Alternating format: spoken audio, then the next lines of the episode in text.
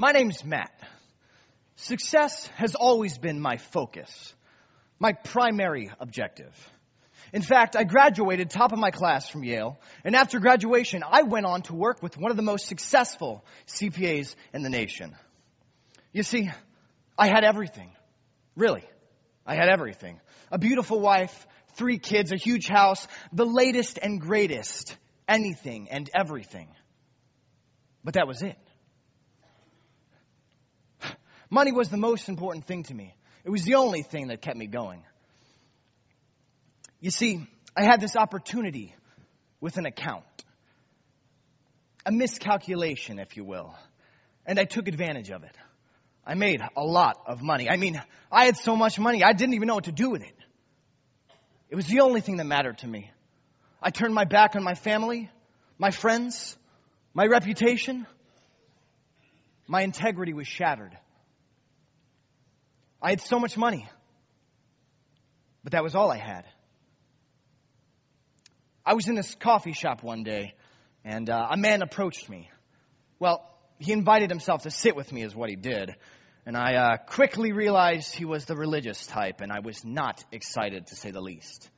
You know, I just figured he wanted something from me. But after a while, I realized he wasn't asking for anything. He just wanted to talk. And to be honest, I thought he was crazy at first. I really did. But what did I have to lose? So I started talking to him about my life, my work, my family. And there was something about him. It was almost like I'd known him forever. He just seemed so trustworthy, so understanding. You know, it was, he was one of those people you just wanted to be around. He had that infectious personality. And the more time I spent with him, I started to feel better, more at peace. You know, I, I didn't feel so alone and so guilty about what I'd done. It's been three years since that day, and I will never forget it. I've had quite the journey with him. And in fact, I wrote all about it. And you may have read my book. And if you've read my book, then you probably know me as Matthew. You see, the man I met that day, he's the greatest man who's ever lived. And because of him, I am forever changed. His name is Jesus. Thank you.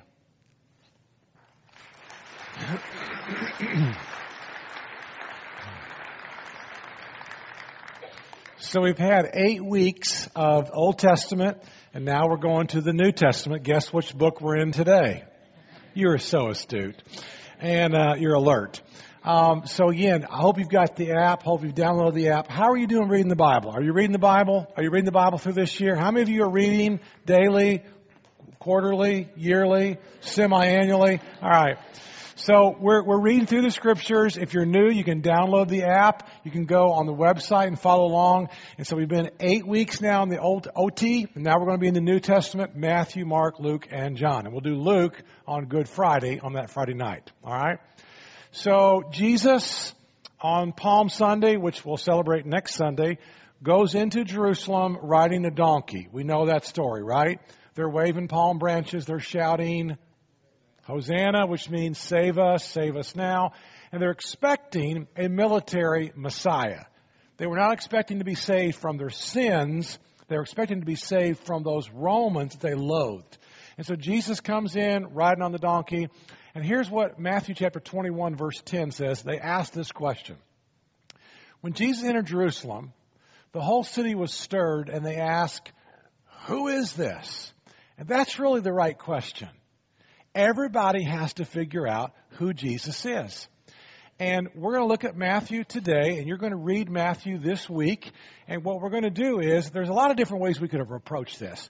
We could have approached this with doctrine. We could approach this with theology. We could have approached this with all the prophecies that were made and how they were fulfilled. But we're not going to do any of that. What we are going to do in Matthew is we're going to look at the people. And throughout the Gospel of Matthew, there are three categories of people. And all three of those categories of people are everywhere in the world. They're in this room. They're in Safety Harbor. Three categories of people are, are everywhere. And so I, I, want us to look at the people. I've never done this before. Well, actually, I've done it twice this morning, but I've never done it before. Um, we've never talked about just the people in a particular in a particular book, and you will find yourself in one of these three groups of people. Okay, so here's group number one. Group number one would be like Herod. Group number one would be the chief priests and teachers of the law. Group number one would be Pilate.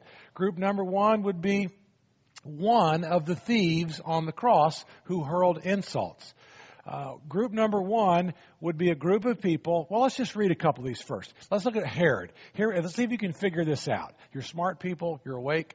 When King Herod heard this, he was disturbed, and all Jerusalem with him. When Herod realized that he'd been outwitted by the Magi, he was furious. You know that story, right? So there's, there's the, the, the couple passages about Herod. This is category number one. I want to give you two more sections. Here, let's look at the next one. Here are the soldiers. Then the governor's soldiers took Jesus into the praetorium. They gathered the whole company of soldiers around him. They stripped him, scarlet robe on him, twisted together a crown of thorns. They kind of rammed it on his head. Then they put a staff in his right hand. They knelt in front of him and they mocked him. Now, can you imagine what the angels of God were doing right now? I think the angels were saying, Let me go! And God's just holding them back. I probably would have let them go, but I'm not God. They spit on him, took the staff, they struck him again and again on the head. After they'd mocked him, they took off his robe, put his clothes on him, then they led him away to crucify him. All right, here's the next group of people. Look at the next, they're the guards. So we've got group number one would be the people like Herod. It would be the people like the soldiers. It would be people like the guards. When the women were on their way, some of the guards went into the city and they reported to the chief priests everything that had happened. When the chief priests had met with the elders and devised a plan, they gave the soldiers a large sum of money, telling them, You are to say, His disciples came during the night and stole him away while we were asleep. If this report gets to the governor, we will satisfy him and keep you out of trouble. So the soldiers took the money and they did as they were instructed. And this story has been widely circulated among the Jews to this day.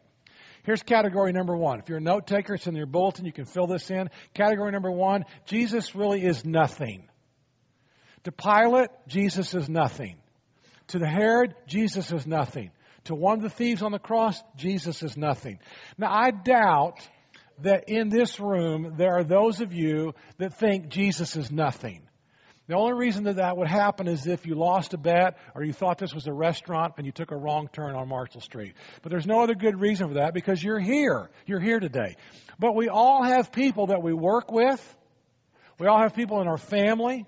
We all have people in our neighborhoods that Jesus basically doesn't mean anything. Maybe they're not anti Jesus, but they're just not enthralled by Jesus. Now, they could be anti Jesus, and every time Jesus' name is mentioned, there can be some anger. But category number one, and all of us fit in one of these three categories today. Category number one, to the people in Matthew and to the people in Pinellas County, category number one, Jesus really means nothing. He is nothing. Category number two is interesting. Category number two is like the rich young ruler. It's like Pilate's wife. Category number two would be like the people who came and got fed by Jesus and they're following Jesus not because he was great, but just because they got a free meal. Category number two would be like his mother and his brothers when they came knocking, you know, looking for him one time. And they said, Jesus, your mother and your brothers are here. Category number two would be like when, when the Pharisees thought they'd nailed Jesus and he pulls out a coin. He says, Whose inscription's on the coin? And they said, Caesar's. He says, What? Render to Caesar the things that are Caesar's and render to. Three of you went to Sunday school in your life. That's really good. So, so that's category number two. Category number two would be like when the Sadducees tried to nail Jesus. And they, they come up with this fictitious story and they say, look, you know, this woman married the man, he died, and she marries the brother, he died, married the next brother, he died. Jesus, there were seven brothers in all, and when they all died in the resurrection, and the Sadducees didn't believe in the resurrection, whose wife will she be? They thought they'd nailed Jesus. And Jesus said, look, you don't know the power of God, you don't understand all this. And they were amazed. Category number two is this Jesus is something. The rich young ruler thinks Jesus is something. Category number two, Pilate's wife said, What? Don't have anything to do with this man. I have suffered greatly because of him in a dream. And you've got all kinds of people. They heard Jesus' teaching, and possibly a few of you, or maybe a good many of you in this room, you think Jesus is something. And if you if you're new to church, that's great. If you've been in church for years, that's not so great. And category number two is, I think, the most dangerous.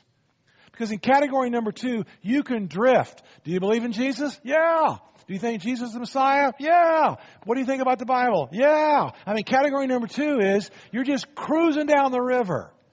And category number two is you never put a stake in the ground. Category number two is you never have to say what you really believe and how you're going to live your life. And we're surrounded by people who think Jesus is something. I'm not really sure what, but Jesus is something. Category number three is altogether different. Category number three are like the Magi. Category number three are like John the Baptist in Matthew. Category number three would be like the, the, the story of Matthew himself. And Miguel was obviously doing a monologue this morning about the life of Matthew. It's an incredible story. The backstory to the author of these 28 chapters is an amazing story in and of itself. Or maybe category number three is really more like Simon Peter's great profession of faith. Or maybe even the request of James and John's mother because they recognized who he was. Or the Canaanite woman who was desperate for God to show up. See, category number three is altogether different. Category number three is, ah, I think he's everything. I think Jesus is everything. Yeah. See, category number one is, I don't think he's anything. He's nothing. Category number two is, yeah, he's, he's something. I'm not sure what. He's something. The category number three, that's the game changer. That's where everything changes, is when you think that Jesus is everything. And I think most of you in the room believe that. I think most of you in this room have made some profession of faith. You've given your life to Christ. You've been baptized into Christ. You can't wait for Holy Communion. You can't wait to come maybe to the worship night this next Wednesday night and spend time worshiping. You can't wait to come here on Sunday and sing and pray. But you feel like, I don't know if that I'm all in. Because I've still got some things going on in my life and I'm not really sure. Kurt, is there a fourth category? I mean, I'm not in, I'm not in two and I'm really, I'm not in three. Can there be like a 2.73 right here? Kind of, no. The answer is no. But I think more of you are all in than you think you are, and you give yourself credit for it. Let me give you some illustrations. So last night, I was sitting on our lanai uh, out by the pool, and what you do with a sermon is you've got to get it from your head to your heart. If it doesn't drop 18 inches, it won't be very good. It can be, you know, academic and all that good stuff, but it's not very good because it doesn't come, it doesn't burn within your soul. And so I'm, I'm there in the pool last night. I've already studied three and a half, four hours yesterday, but I'm sitting there praying. I look up and I, I there's a bird cage out there, you know, all the screens and whatever. And I don't know how many panels there are in the bird cage, maybe 40. I haven't counted them, but there's a whole bunch of them. And there's one screen that a couple days ago this flippin' squirrel got a hold of and just put a hole in, right? And that was, you know, several days ago, and I called, and they're coming Monday. But by last night, the screen now is not ripped a little bit, it's ripped a whole lot. And now the screen's, you know, flapping. I got 39 ish great screens. What screen do you think I'm focusing on? Yeah. Yeah. You see, I think you've given your life to Jesus and you're doing a lot of things right, but you're worried about the one screen. And so he's still perfecting that. Last Sunday after church, there were seven of us that hopped on our boat from Marker One Marina. We hopped on the boat. We go seven miles down to uh, Three Rooker and then Anclote. We went to Anclote, and um, as we get there, you back up, you let the first anchor out, the bow anchor, then you take a stern anchor, which is on a long cord, and you send somebody out of the boat to the beach. Well, you know, it's my boat, and Ethan's going to win that. You know, the water's cold, and I, he's he's he's going to have to do that. So he's long-legged, long arms. So Ethan's always, you know, the grunt off the boat to go do this first, and I stay nice and dry. So I, I think we're in two feet of water. And we are in two feet of water, except right where Ethan stepped off the boat, there was a hole. And he steps off the boat, gets in the hole, and he's, you know, water's cold, and it's a lot deeper than I thought it was. We're all laughing at him, you know. And so, you know, he adjusts the boat just a little bit, and then it's my turn. So I know where the hole is. I watched him. So I get out of the boat with two chairs, and I caught the edge of the hole and I slide right down that hole and I'm gasping for breath. The water's freezing, trying not to drop two chairs. They're all laughing at me. I hear Danita laughing over everybody else. She's not nearly as spiritual as she looks. And, and, so we help everybody get out of the boat, you know, and the last person is Rick. And Rick is one of our friends, and um, you know Ethan's six three. I'm six feet. I don't know how tall Rick is. Five seven, five eight, on a good day. And he he steps out of the boat, and um, he'd forgotten about the hole. And right about that time when he almost hits the water, I said, "Rick, the hole!" And it's too late. He just he's down, and we're all laughing at him. We're not a very merciful family. We really aren't. Here, here's the point. You got holes. There's all this solid ground, two feet of water all around us and all around you. But you know in your heart of hearts there's still some stuff going on in your life. You've given yourself to Christ. Christ is everything to you. He means everything to you, but you're still, you've got some screens that are torn and you've got some holes and you're still struggling. Well, I want to help you today. Because I actually believe you're doing better than what you think you are. If you've given your life to Jesus, you're probably focusing on the screens and the holes of your life. But I want us to focus right now on six different individuals who were, are all in in the Gospel of Matthew. Jesus is everything to these six. And again, I think you're going to find yourself in maybe three or four of these people. So here's what I want to do.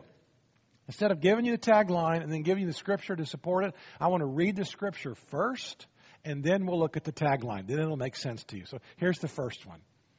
After Jesus was born in Bethlehem in Judea, during the time of King Herod, Magi, that's the key word. Magi from the east came to Jerusalem and asked, Where's the one who's been born King of the Jews? We saw his star when it rose, and we've come to worship him. See, what would the Magi say? I believe Jesus is everything, but I'm still on a journey. Isn't that your life? You believe, but you're still figuring it out. The Magi took a 1,500 mile journey one way, one year, to find out and to figure out, and they're still on that, they were still on that journey for a long time. That's you and me. We're trying to figure this whole thing out. We believe Jesus is the King, the Messiah, the great I am, but we're still what? We're still on a journey. I am. Here's the second person I hope you can identify with. I baptize you with water for repentance. Who's this? John the Baptist. More of you went to Sunday school or youth group. That's good. But after me comes one who's more powerful than I am, whose sandals I'm not worthy to carry. He will baptize you with the Holy Spirit and with fire. What's John the Baptist saying? I believe Jesus is everything. I do. He's everything. But I need an alignment. I know what my assignment is, and I'm not going to get out of my alignment. I'm going to figure out that He must increase, I must decrease. I'm going to figure out He's the Lamb of God, I am not. And even today, even if you're all in, you still might be trying to figure out your assignment. What's my role in the body of Christ? And I don't know about you, but God comes to me constantly and reminds me that He's the one in charge and I'm not. There's an alignment there. Number three, person number three. As Jesus went on from there, he saw a man named Matthew sitting at a tax collector's booth. Follow me, he told him. And Matthew got up and followed him. And while Jesus was having dinner, now, just wait just a second. I want you to notice something here. When Jesus calls Matthew, he does not ask Matthew to believe anything. He does not call Matthew to change his behavior. Now, this is amazing because we do it just backwards. We do it just the opposite. When Jesus calls Matthew, he, he doesn't say, I need you to believe anything, I, he doesn't say, I need you to behave anything, in a certain way. Because Jesus knows this. If he can get Matthew to believe that Jesus is everything, all his beliefs and all his behavior will eventually fall into place. Follow me, he told him, and Matthew got up and followed him. And while Jesus was having dinner at Matthew's house, tax collectors and sinners came up and ate with him and his disciples. And when the Pharisees saw this, they asked the disciples, Why does your teacher eat with tax collectors and sinners? On hearing this, Jesus said, It's not the healthy who need a doctor, but the sick. But go and learn what this means. I desire mercy, not sacrifice. For I have not come to call the righteous, but the sinners. What's Matthew thinking? Matthew's going, I believe. I believe Jesus is everything, but I got to be able to tell what he has done for me. Isn't that you? Still in your imperfection? Still with the holes? Still with the screens out in your life? You still have this amazing desire within you to tell other people how great Jesus is? What an amazing time of year this is for us right now to be able to invite people to church and tell them about Easter. If they're going to come to church, it's Christmas Eve and it's Easter. Okay? If you can't get them for those two, it, it ain't happening. But that's, those are two key times. So there's screens that are out. There's holes. But we invite people and we share people. And Matthew's story is a greedy, cheating, lying, stealing tax collector that God called into a righteous relationship uh, with himself. Here's the next person. Look at this next person. Leaving that place, this is a strange story, and we're just going to read it. I don't have time to really explain it. Jesus withdrew to the region of Tyre and Sidon, and a Canaanite woman from the vicinity came to him crying out, Lord, son of David, have mercy on me. My daughter is demon possessed and suffering terribly. Jesus did not answer a word. So the disciples came to him and urged him, Send her away. She keeps crying out after us. He answered, I was sent only to the lost sheep of Israel. The woman came and knelt before him. Lord, help me, she said. He replied, It is not right to take the children's bread and toss it to the dogs. Yes, it is, Lord, she said. Even the dogs eat the crumbs that fall from their master's table. Then Jesus said to her, Woman, you have great faith. Your request is granted. And, for, and her daughter was healed at that moment. You see, she believed that Jesus was everything, and yet what? She's absolutely desperate. Isn't that you and me? We believe, but oh God, we need you to help our, our son or our daughter. Oh God, we believe. We need you to help our, help us with our aging parents. Oh God, we believe. But we got we got a sick family member. And so even though we believe he's everything, we're still absolutely desperate for him to work in all of our lives. Now this next one I'm going to share with you, you might argue with me doesn't fit. And I would say, okay, I just kind of look at this a little bit differently. And if you disagree, that's cool. You can be wrong. But we're good with that, all right? all right, here's the next one. Then the mother of Zebedee's sons. I actually like this mother. I actually think she had it going on. I actually think she really understood who Jesus was. I think she gets a bad rap. Then the mother of Zebedee's sons came to Jesus with her sons, and kneeling down, she asked a favor of him. What is it you want? He asked. And she said, Well, I want you to grant that one of these two sons of mine may sit at your right and the other at your left in your kingdom. You don't know what you're asking, Jesus said to them. Can you drink the cup I'm going to drink? We can, they answered. And Jesus said to them, You will indeed drink from my cup. But to sit at my right or my left is not for me to grant. These places belong to those for whom they have been prepared by my Father. Now, what happens here? I think the woman understood who Jesus was. She saw he was the great I am. And basically, she's saying this I believe Jesus is everything, but I just need a little bit of an adjustment. You're asking for something that's not quite within the margins wonderful mom. You got the great faith that God can do anything, that Jesus can do. But, but, but there, there's an adjustment here. I don't know about you. God is constantly adjusting my life. I think I got something figured out. and God gives me a 5% course correction. This is my story. This is your story. We're all in. We believe He's everything, but He's still making those adjustments in our life. I think the woman had great faith. Just think she needed a pretty good course correction there. And the last one is one of my favorite characters of all. Let's look at this one. When Jesus came to the region of Caesarea Philippi, and that, that was the passage that was read during communion this morning. And by the way, if you go to Israel with us, this is my favorite spot right here. Caesarea Philippi is my favorite spot. When we got there, I got a lump in my throat the size of a, of a grapefruit.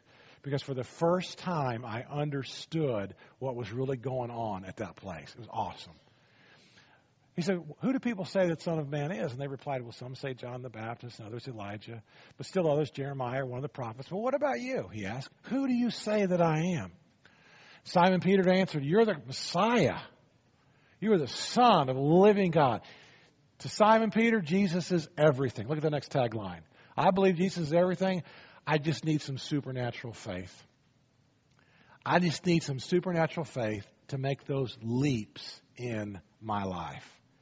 Isn't that your story too? We all just need more of that supernatural faith in our life.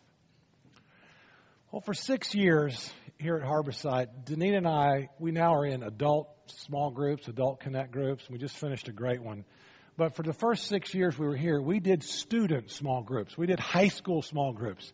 I just replaced those sofas. Man, were they destroyed. Anyway, that's another story. But for six years, we, we did student small groups, and I learned something quickly about students. Students are always looking for a hero. And they're looking for a coach, they're looking for a teacher, they're looking for a youth minister, they're looking for a hero that they can just look up to. But what happens is, after a while, those students discover that that coach or that teacher or that hero is not the fourth member of the Trinity. They've got flaws. And they've discovered, and when that happens, students want to throw the baby out with the bathwater. Are you familiar with that expression? Students want to say, okay, if my tennis coach is not everything, even though I've learned all this, then he or she's nothing. About twice a year, in our living room, in our home, I would pull all the students together because somebody had a coach or a teacher or somebody that just kind of went off the rails a little bit. And I would have to say, all right, what did you learn from her? What, what did you learn from him? Were those great lessons? Oh, they were. So now, this area over here that's not so good, can you not take the good out of that person's life and kind of leave the rest? I'm not saying that's good. I'm saying ignore it. But I'm just saying, can't you value what you learn from them? And then I would ask this question I would say, do you think that person's God? Well, no, Kurt, that's just dumber, you know, no. And I would say, okay. And, and, and I would have to help them to see that there was only one God. You see, you and I have never apologized about Jesus' behavior. You and I have never had to explain away an action that Jesus has made. You and I have never had to defend Jesus' beliefs or his behavior or his character. Why? Because he's God. We've never, ever in a million years would we ever have to try to explain away Jesus' character because it can't get any greater. It's the great, he is the great I am. And so some people think Jesus is nothing. Some people think Jesus is something. And some people think that Jesus is what? He, he's everything. He's everything. So I'm out in the community. Many of you see me out at Starbucks. That's my second office. It really is. And, and I'm I'm at, I'm as I'm out as much as my schedule will allow me because that's where the people are. And so as I get to know somebody in the community, eh, maybe a year and a half or two years, I'll get to know somebody. And I begin to work into a spiritual conversation. I begin to invite them to church. I begin to invite them to what can take place. God's calling you, God's working on your heart. I begin to have theological discussions, never argue, never get mad, just having a good time with them. And I finally will say something like this after I get to know somebody for a year and a half or two years. I will say something like this You know, Either Jesus did or he did not rise from the dead. It's either he did or he didn't. And if he did, he's offering you the greatest gift you could ever imagine. He's offering to forgive you of all your sins. And inevitably, even though I'm up here with the conversation, that person will try to take the conversation down here. And like, well, what, what does the church believe politically about so and so? And I'm like, are you kidding me? We're talking about eternal life. And you're, you're over here wanting to ask me about something political. Are, are you that dumb to, to, to not get, and I'm, I'm going, as I get older, you know, the filters kind of go, right? And I know I can't do that. And I'll be talking to somebody about, about, you know what? Jesus came to forgive you of all your past, present, and future sins. And they'll bring up some church in Nebraska that's homophobic and some pastor. I are you kidding me? Are you that stupid? We're talking about eternal life. We're talking about the King of Kings. We're talking about all your sins to be forgiven. And you're somewhere over here in the weeds about something that just doesn't even. Are you kidding me? I can't say that. It's right here in my heart. I don't say it. But you think about this. He's offering you everything eternal life, forgiveness of sins, the removal of all your shame. He's offering you purpose. He's offering a plan. He's going to continue to make adjustments into your life. He is the King of Kings, the Lord of Lords, and He loves me and He loves you. And so Jesus Christ is everything. He's everything. And I think this is you. I think this is most of you in this room. I think most of you are not in category two. I think you're in category number three. I do believe He's everything. As I grow, He becomes even more and more and more and more and more. So I want to put the list of the six back on the screen. I want to ask you to pick one of these six. Where do I need to grow? I got a couple screens that are got some holes in them. I got some some issue, but but which of these six should I pick?